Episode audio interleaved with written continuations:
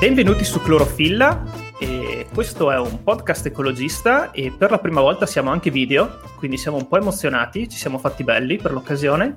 e per l'occasione abbiamo anche avuto il piacere di, di contattare Eleonora Evi, che è la portavoce di Europa Verde. Ciao Eleonora, grazie mille. Ciao e grazie a voi dell'invito. Ciao Eleonora. Guarda, siamo, siamo, un po' emozionati anche perché un ospite come, come puoi essere tu l'abbiamo raramente. Però ci fa molto piacere e guarda, ti facciamo qualche domanda e così ci togliamo qualche curiosità. Guarda, io mi sono appuntato che in Germania nelle ultime elezioni i verdi hanno raggiunto il 20%. Qui in Italia invece siamo sempre intorno al 2%. Tu sei portavoce da qualche mese, quindi insomma diciamo che hai delle responsabilità che, che, insomma non arrivano a te. Volevo solamente chiederti, secondo te, qual era la differenza? Cioè, come hanno fatto più che altro loro in Germania ad arrivare così, così lontano?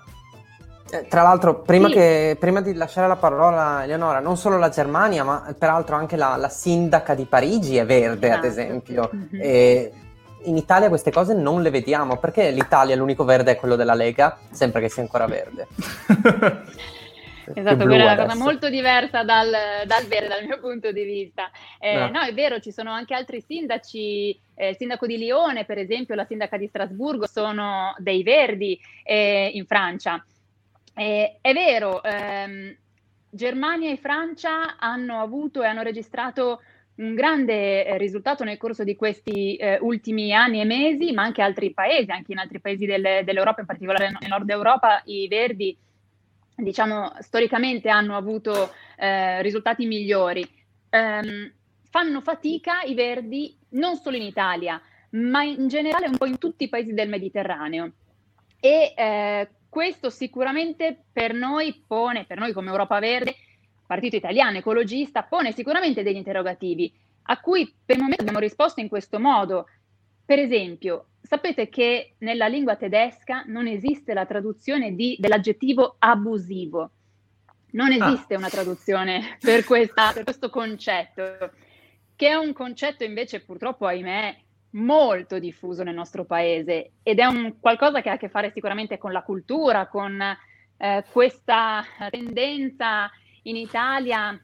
a interpretare le regole, a piegarle un po' in base a quelle che sono le finalità che si vuole raggiungere. Insomma, diciamo, da noi non c'è una vera e propria cultura del rispetto del, del, eh, delle regole. E, e, questo è un primo grande problema che noi come Verdi dobbiamo affrontare perché laddove non c'è legalità è molto facile che si facciano delle infrazioni o si violino, appunto delle regole eh, in generale su tutte, le, su, tutti, su tutte le materie, ma anche in campo ambientale.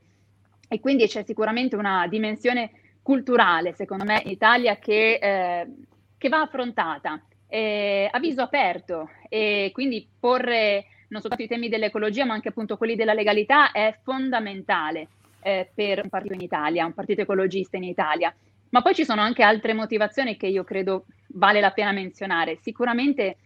una eh, certa eh, difficoltà in termini anche di, eh, diciamo, di benessere della società e quindi difficoltà sociali, problematiche sociali e quelle diseguaglianze che continuano a essere molto forti nel nostro paese e quelle sacche di povertà e disoccupazione che soprattutto, penso anche al sud Italia, mordono eh, molto, moltissimo, troppo, anche nel nord purtroppo, ma eh, sicuramente con dati allarmanti, sempre più allarmanti nel sud Italia, sono un'altra condizione che sicuramente fa sì che eh, la famiglia italiana eh, prima voglia pensare a come eh, eh, spamare i propri figli e poi forse viene il pensiero rispetto alla tutela dell'ambiente. Ecco, noi dobbiamo però assolutamente ribaltare questo concetto e smentire, perché non, e questa è la grande menzogna che secondo me è stata eh, eh, portata avanti, è stata sbandierata fino ad oggi in maniera colpevole e, e, e subdola, ovvero che non si possa tutelare il lavoro e l'ambiente al contempo, il lavoro e la salute. C'è sempre stato il ricatto, no? Il ricatto tra la difesa dell'ambiente o, o, e della salute o del, o del lavoro. E questo oggi come Verdi sia come Verdi Europei, quindi come eh, Greens al Parlamento Europeo e come Partito dei Verdi Europei, eh, lo dobbiamo smentire a voce alta, ma anche noi come Europa Verde eh, stiamo assolutamente eh, in, in, prima linea nel eh, sbugiardare, nel sfatare questo falso mito. E, e, poi un altro aspetto, l'ultimo, per rispondere a questa domanda, che credo sia importante. Vi ho parlato quindi di, di situazioni di contesto sociale e culturale. E infatti, con mia grande sorpresa, ho scoperto anche io che nella circos- circoscrizione estero, alle scorse elezioni europee, Europa Verde ha preso il 10%, quindi italiani ah. che vivono all'estero hanno votato per Europa Verde e anche con insomma, un, certo, un certo risultato, un risultato a doppia cifra che non è assolutamente male. Eh, noi guardiamo a quello ovviamente e quindi questo però motiva e giustifica ancora di più diciamo, la differenza di contesto eh, economico, sociale e culturale che è presente in altri paesi d'Europa e, ed è invece più eh, difficile nel nostro, in Italia. Questo Guarda. dato è interessante. Oh, posso, posso andare? Vai, vai, Leo.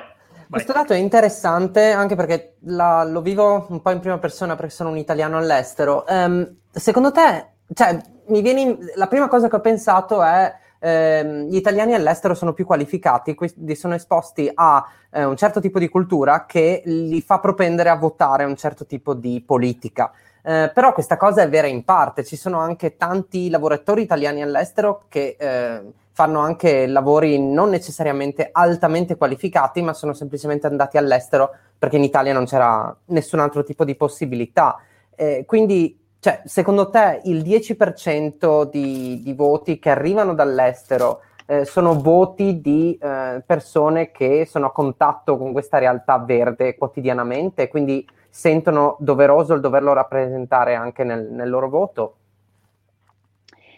Ma eh, è una possibilità, ma eh, diciamo non, non ho una, una risposta eh, precisa questa tua domanda, anche perché non so esattamente appunto quale sia questo dato europeo e avere come dire, una, una visione certo. più disgregata di quella che eh, eh, diciamo appunto le, le, le, eh, insomma, coloro che hanno deciso di votare eh, per, per, Europa Verde eh, nella, diciamo, in, in, Europa, quindi nella circoscrizione estero. Ehm, ecco, sicuramente però io credo che eh, eh, oggi sempre di più sia chiaro, chiarissimo eh, quali sono anche le sfide del nostro tempo e quindi credo che non serva necessariamente, come dire, una, eh, un grande approfondimento dei temi ecologisti per capire quanto è urgente e quanto è importante agire eh, oggi con ambizione e con coraggio e quindi eh, insomma diciamo una decisione e quindi votare verde probabilmente è una mhm. decisione che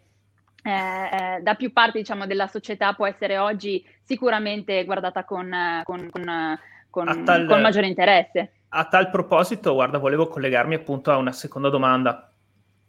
e che riguarda più che altro la comunicazione politica. Io ho un po' il pallino della comunicazione politica, mi piace osservare un pochino cosa fanno tutti quanti e, e da questo punto di vista volevo chiederti se avevi una qualche strategia, una ricetta che mh, ti, piaceva, ti, piaceva, perseguire. Approfondisco ulteriormente. Eh, capisco che ci sia un cosa, quindi cosa raccontare e un come raccontarlo, ci siano stili diversi e ci siano cose diverse. Io non ho dubbi sulle competenze del gruppo Europa Verde e credo forse bisogni lavorare sul raccontare meglio le battaglie che si fanno e a tal proposito volevo citarti due esempi, non strettamente legati al mondo dell'ecologia, ma che secondo me possono essere interessanti. E mi viene da pensare a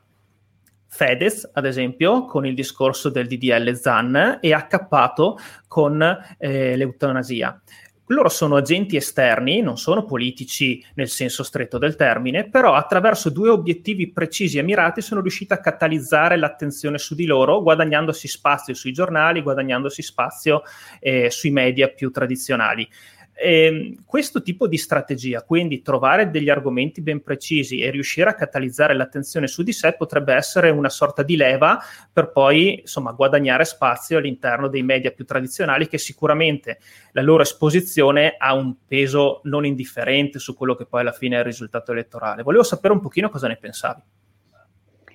Che sicuramente concentrarsi, diciamo, anima e corpo su una singola battaglia eh, è molto importante e il grande lavoro che sta facendo Marco Cappato in questo senso è, è incredibile, anzi ha grandissima stima per il lavoro di Marco Cappato, eh, che comunque è un politico, nel senso anche se oggi non ha una carica eh, diciamo elettiva, eh, però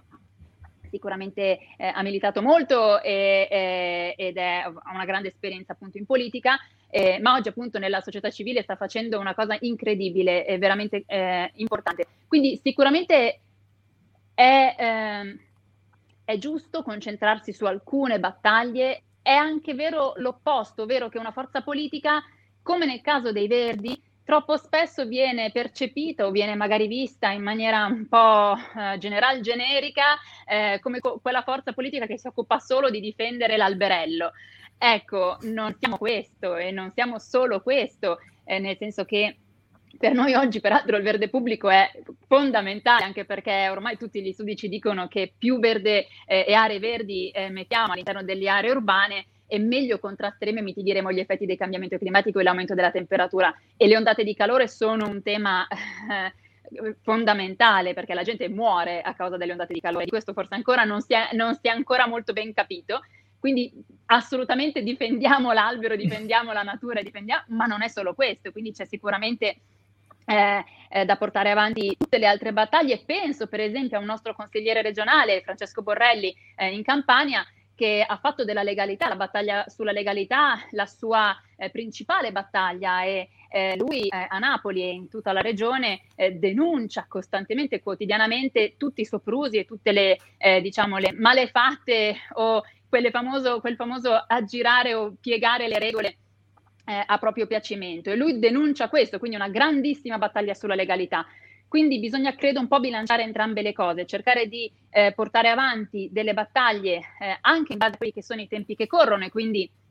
penso in questo momento a livello europeo, eh, l'agenda peraltro a livello europeo ce l'ha detta la Commissione europea che è l'unica che ha l'iniziativa eh, legislativa eh, piena, eh, perché il Parlamento europeo può emendare, può anche proporre, ma in, in, misura, in misura minore, Ehm, per esempio sulla politica agricola comune è una battaglia da portare avanti, che stiamo portando avanti, su cui ci stiamo concentrando moltissimo, perché per noi è cruciale denunciare il fatto che eh, per i prossimi sette anni, fino al 2027, andremo a dare la stragrande, una larghissima fetta di soldi europei ancora ad allevamento intensivo e agricoltura industriale. E non è questo il modo con cui si affronta appunto la crisi climatica o la crisi di biodiversità che è fortemente in corso e non accenna ad arrestarsi. Quindi import- insomma, bilanciare eh, i due approcci. Eh, soprattutto per un partito come il nostro che viene appunto visto come eh, quel partito che si occupa soltanto del, eh, verde, invece non è così. I diritti per noi anche sono assolutamente fondamentali e questo lo ribadiamo continuamente. Diritti civili, diritti sociali, noi vogliamo non soltanto un'Europa più sociale, ma anche un'Europa molto più attenta ai diritti. I diritti, i diritti civili in questo momento non solo in Italia, dove manca appunto eh, una legge come DDL ZAN e speriamo venga approvata il più presto possibile, ma eh, in altre parti d'Europa sono messi fortemente a rischio da derive eh, eh, nazionaliste, penso appunto ai governi in Polonia, in Ungheria, dove appunto la comunità LGBT è fortemente a rischio. Quindi ecco, e per noi come Verdi assolutamente queste sono battaglie cruciali da portare avanti con forza. Quindi torno a ripetere un po' il bilanciamento tra tutto questo non è facile, eh, ma è necessario. sì, io, io, ne parlavo in, in, relazione proprio anche molto cinica allo, allo, spazio poi che possono dedicare i vari media eh, al, al, partito o ai personaggi, ecco. E, e, a tal proposito mi volevo aggiungere anche eh,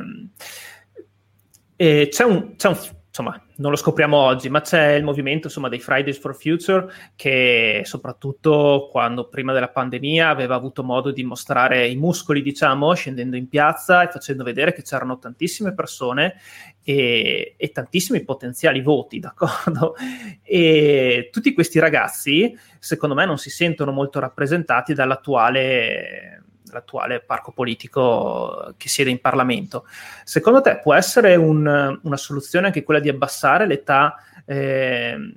per accedere al voto, per comunque intercettare questa, questi ragazzi che oggettivamente insomma sono tagliati fuori dal dibattito perché magari hanno 14, 15, 16 anni e quindi non riescono a, a esprimersi eh, attraverso il voto e eh, integro anche qui, se, sempre a livello comunicativo, e magari riuscire a creare qualcosa proprio sul territorio, eh, insomma, Covid permettendo, eh, coinvolgendoli e riuscendo in, riuscendo in, qualche modo a coinvolgersi in attività comuni e facendosi, facendo facendosi degli alleati. Ecco, quello volevo dire.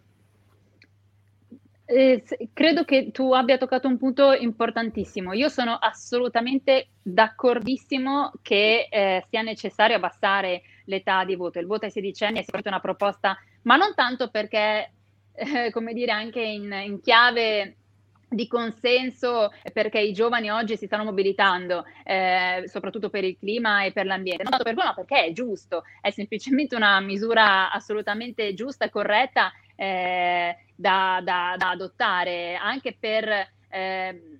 dare appunto una maggiore voce e un maggiore spazio eh, di partecipazione alle giovani generazioni, che eh, sono quelle che veramente eh, appunto dovranno fare i conti con tutti gli errori che sono stati fatti fino ad oggi, purtroppo da una classe politica vecchia e ancorata al passato. Quindi io sono assolutamente d'accordo su, su questa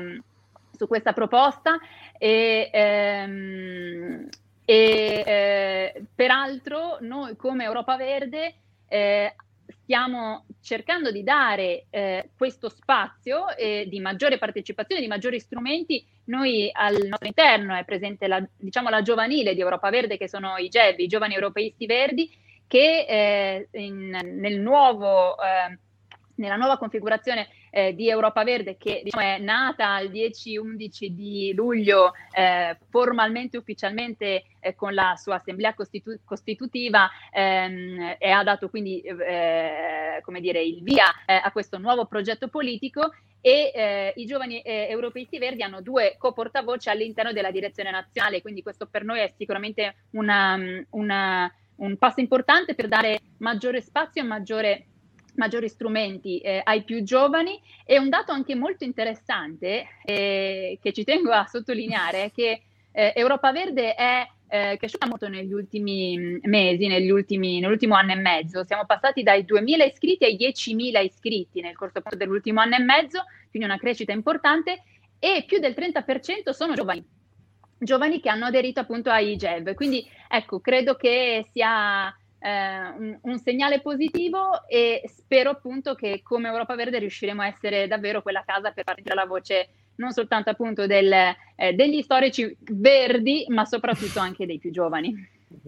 A tal proposito, eh, mi ero appunto segnato eh, un'altra domanda, ovvero ehm, tradizionalmente ci sono sempre stati degli organi di stampa vicini a uno o all'altro partito. Eh, insomma, tu arrivi dal Movimento 5 Stelle, non è un segreto che il, il Fatto Quotidiano comunque abbia una, un, una, linea editoriale vicina al Movimento 5 Stelle. Poi c'è magari eh, Libero o il giornale che sono più vicini al centrodestra e quant'altro. Per quanto riguarda i Verdi, non lo so, anche qui, essendo una, una politica un po' trasversale, si fa un po' fatica ad avere il proprio organo di partito, non che magari lo si voglia per necessariamente necessariamente, però pensavo, bypassando un pochino tutti questi giornali che comunque sono in calo da non lo so quanto tempo e provando in realtà a eh, farsi spazio tra testate pre- par- principalmente online, mi viene in mente Will Italia che sta facendo um, tantissimi speciali sull'ambiente, eh, Lifegate che comunque è sempre sul pezzo, poi ho letto la tua intervista eh, fatta a Bonpan con materia rinnovabile, insomma anche lui è molto presente anche qui cercare degli alleati tra, tra i nuovi mezzi di informazione online eh, non sarebbe male. Sì, eh, sarebbe bello, però è anche tanto eh, giusto mantenere anche molto separati ovviamente i ruoli, sì, certo, certo. i confini.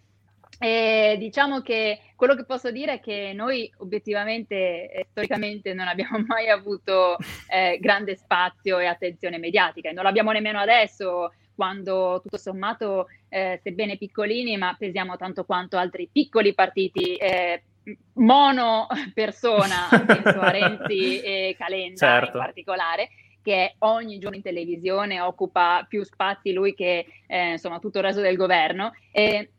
e del Parlamento e, quest- e, e, questo insomma ecco, è un po' un primo dato che, che, che sicuramente eh, non, insomma, ci rende le cose anche molto più complicate perché appunto abbiamo pochissimo spazio per arrivare eh, alle persone per comunicare eh, le battaglie che stiamo portando avanti. E, ehm, eh, quindi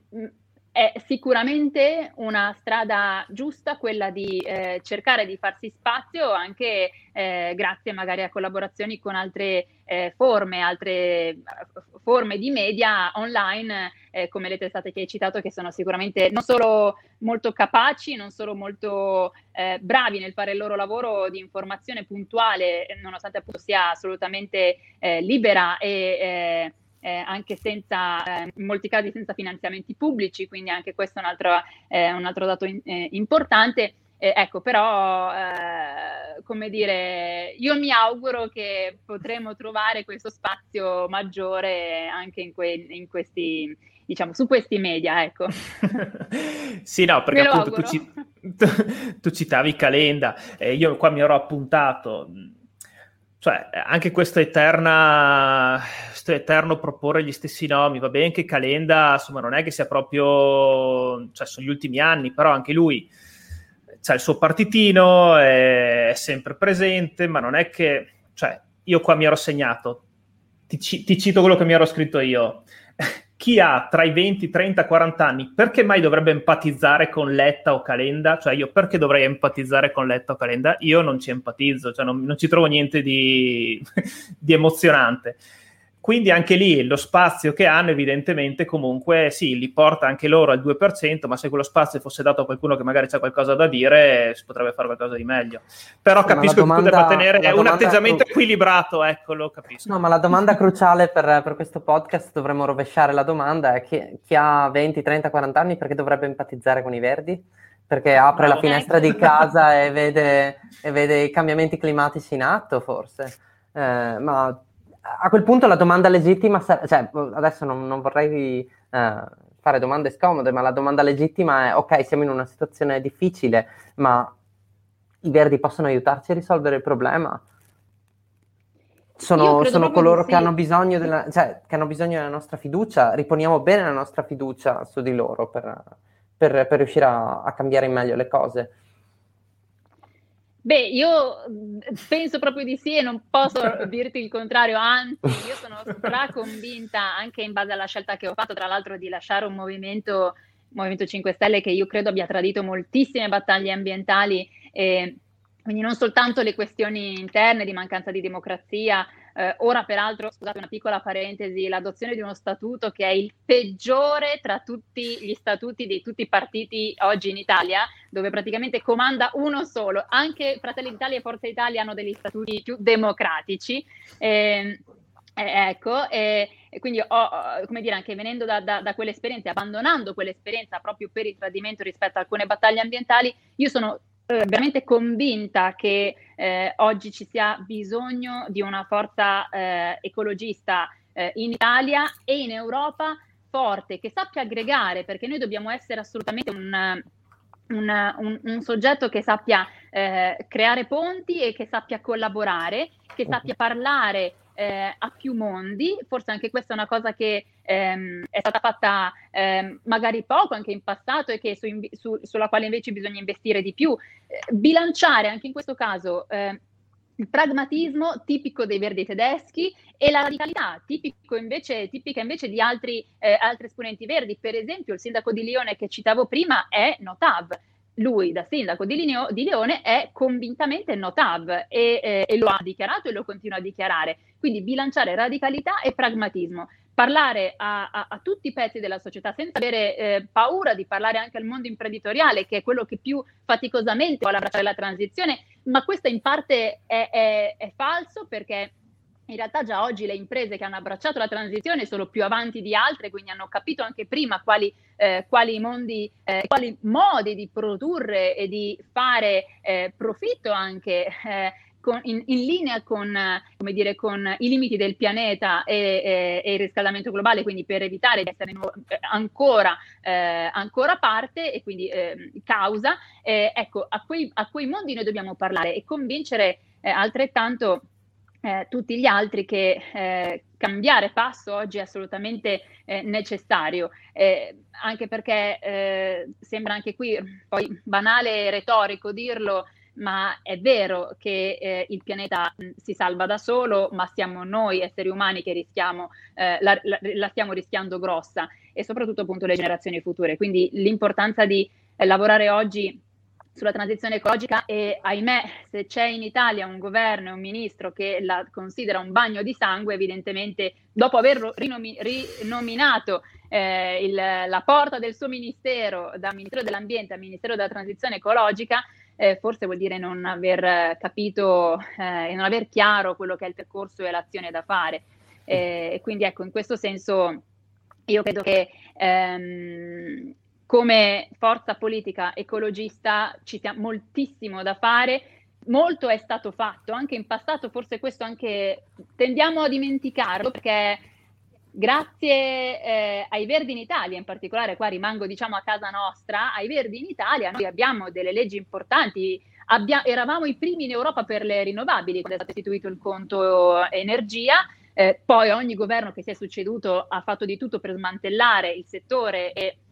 continuare a sostenere invece ovviamente le fonti fossili, ma abbiamo avuto per esempio, eh, grazie ai Verdi eh, in Italia, eh, un referendum importante che ha sancito l'abbandono del, dell'energia nucleare nel nostro paese e, e, oggi colpevolmente in ritardo altri paesi si avviano verso questo percorso perché Germania eh, e Belgio stanno uscendo dal, dal nucleare. E, quindi ecco, insomma, ci sono dei meriti forse a volte non, ehm, eh, non ricordati eh, da parte dei Verdi eh, in Italia, della forza politica dei Verdi in Italia, e molto che può ancora e deve essere fatto perché appunto io credo che in questo momento soprattutto noi ci abbiamo deciso di a, di posizionarci all'opposizione di questo governo perché questo governo eh, non ha eh, minimamente chiaro quali sono i passi da fare e, e, e, credo che sia necessaria una forza politica che faccia da pungolo eh, continuamente eh, rispetto appunto alle azioni che vengono messe in campo. E, ehm, e su questo Europa Verde ovviamente vuole, vuole ricoprire questo compito. Eh, a proposito di, di forza politica, eh, leggevo sempre dall'intervista con Bonpan eh, che, che, volevate fare ehm, una nuova casa ecologista per tutte quelle energie verdi che ci sono nel nostro paese. Quindi io mi ero segnato eh, Ellis Line di Green Italia, Rossella Moroni di Facciamo Eco. c'è la possibilità effettivamente di vedervi tutti uniti eh, sullo stesso fronte?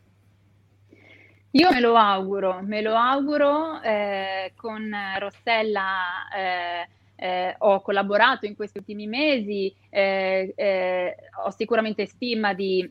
di Elish Line e del suo percorso, di quello che eh, ha costruito e di quello che ha saputo costruire, ma credo che sia molto importante appunto lavorare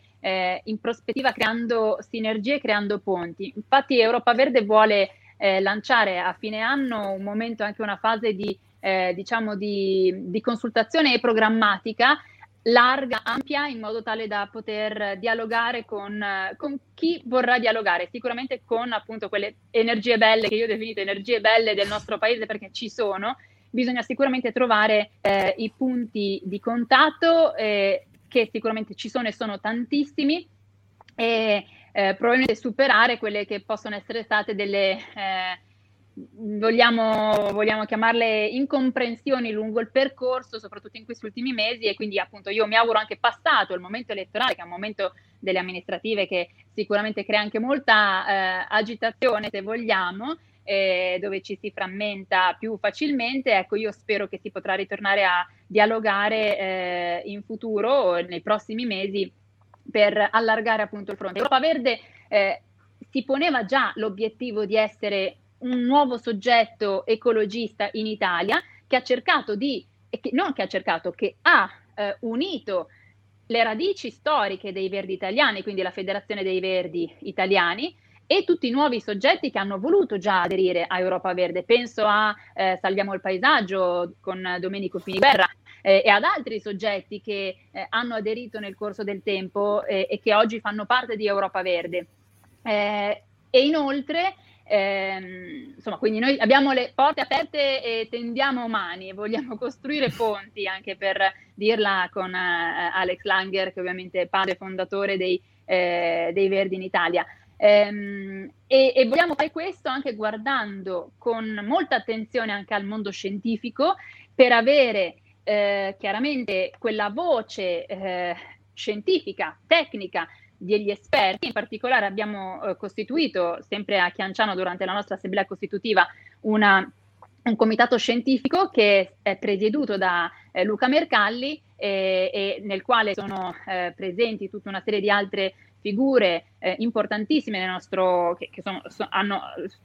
assolutamente dei ruoli, dei profili di altissimo livello eh, e che penso a Grazia Francescato, a eh, Fiorella Belpoggi, eh, penso a ehm, Giuliano Tallone, penso a molte persone che hanno appunto una, un'esperienza eh, sia nel mondo associativo che nel mondo scientifico, tecnico e scientifico e che quindi potranno eh, dare il loro, eh, come dire, il loro contributo eh, come comitato scientifico al lavoro di Europa Verde perché sia il nostro lavoro sempre più in ascolto della scienza che è fondamentale eh, ascoltare che fino ad oggi troppo spesso la politica non lo ha fatto e quindi di questo sono molto contenta soprattutto appunto dell'adesione di profili altissimi come quello di Luca Mercalli. Eleonora, sei stata gentilissima, davvero, ti ringraziamo e ce lo auguriamo chiaramente anche noi che si possa, si possa creare un, una casa ecologista che possa riunire sotto lo stesso simbolo tutte queste figure e ti auguriamo ogni successo. Grazie, grazie ragazzi, è stato un piacere per me davvero e grazie mille anche di questo vostro lavoro, di questo spazio di informazione. Credo che anche eh, e soprattutto iniziative eh, come questa eh, eh per arrivare eh, a quel pubblico che magari appunto eh, non, non, non, avrà intercettato e non avremmo intercettato in altra maniera per far passare questo messaggio, grazie a voi magari è, è, è arrivato. Quindi io un doppio grazie, un doppio ringraziamento, davvero. grazie ancora. Grazie ancora, ah, Eleonora. A presto, ciao. A presto. Ciao, alla prossima. Ciao ciao. Ciao.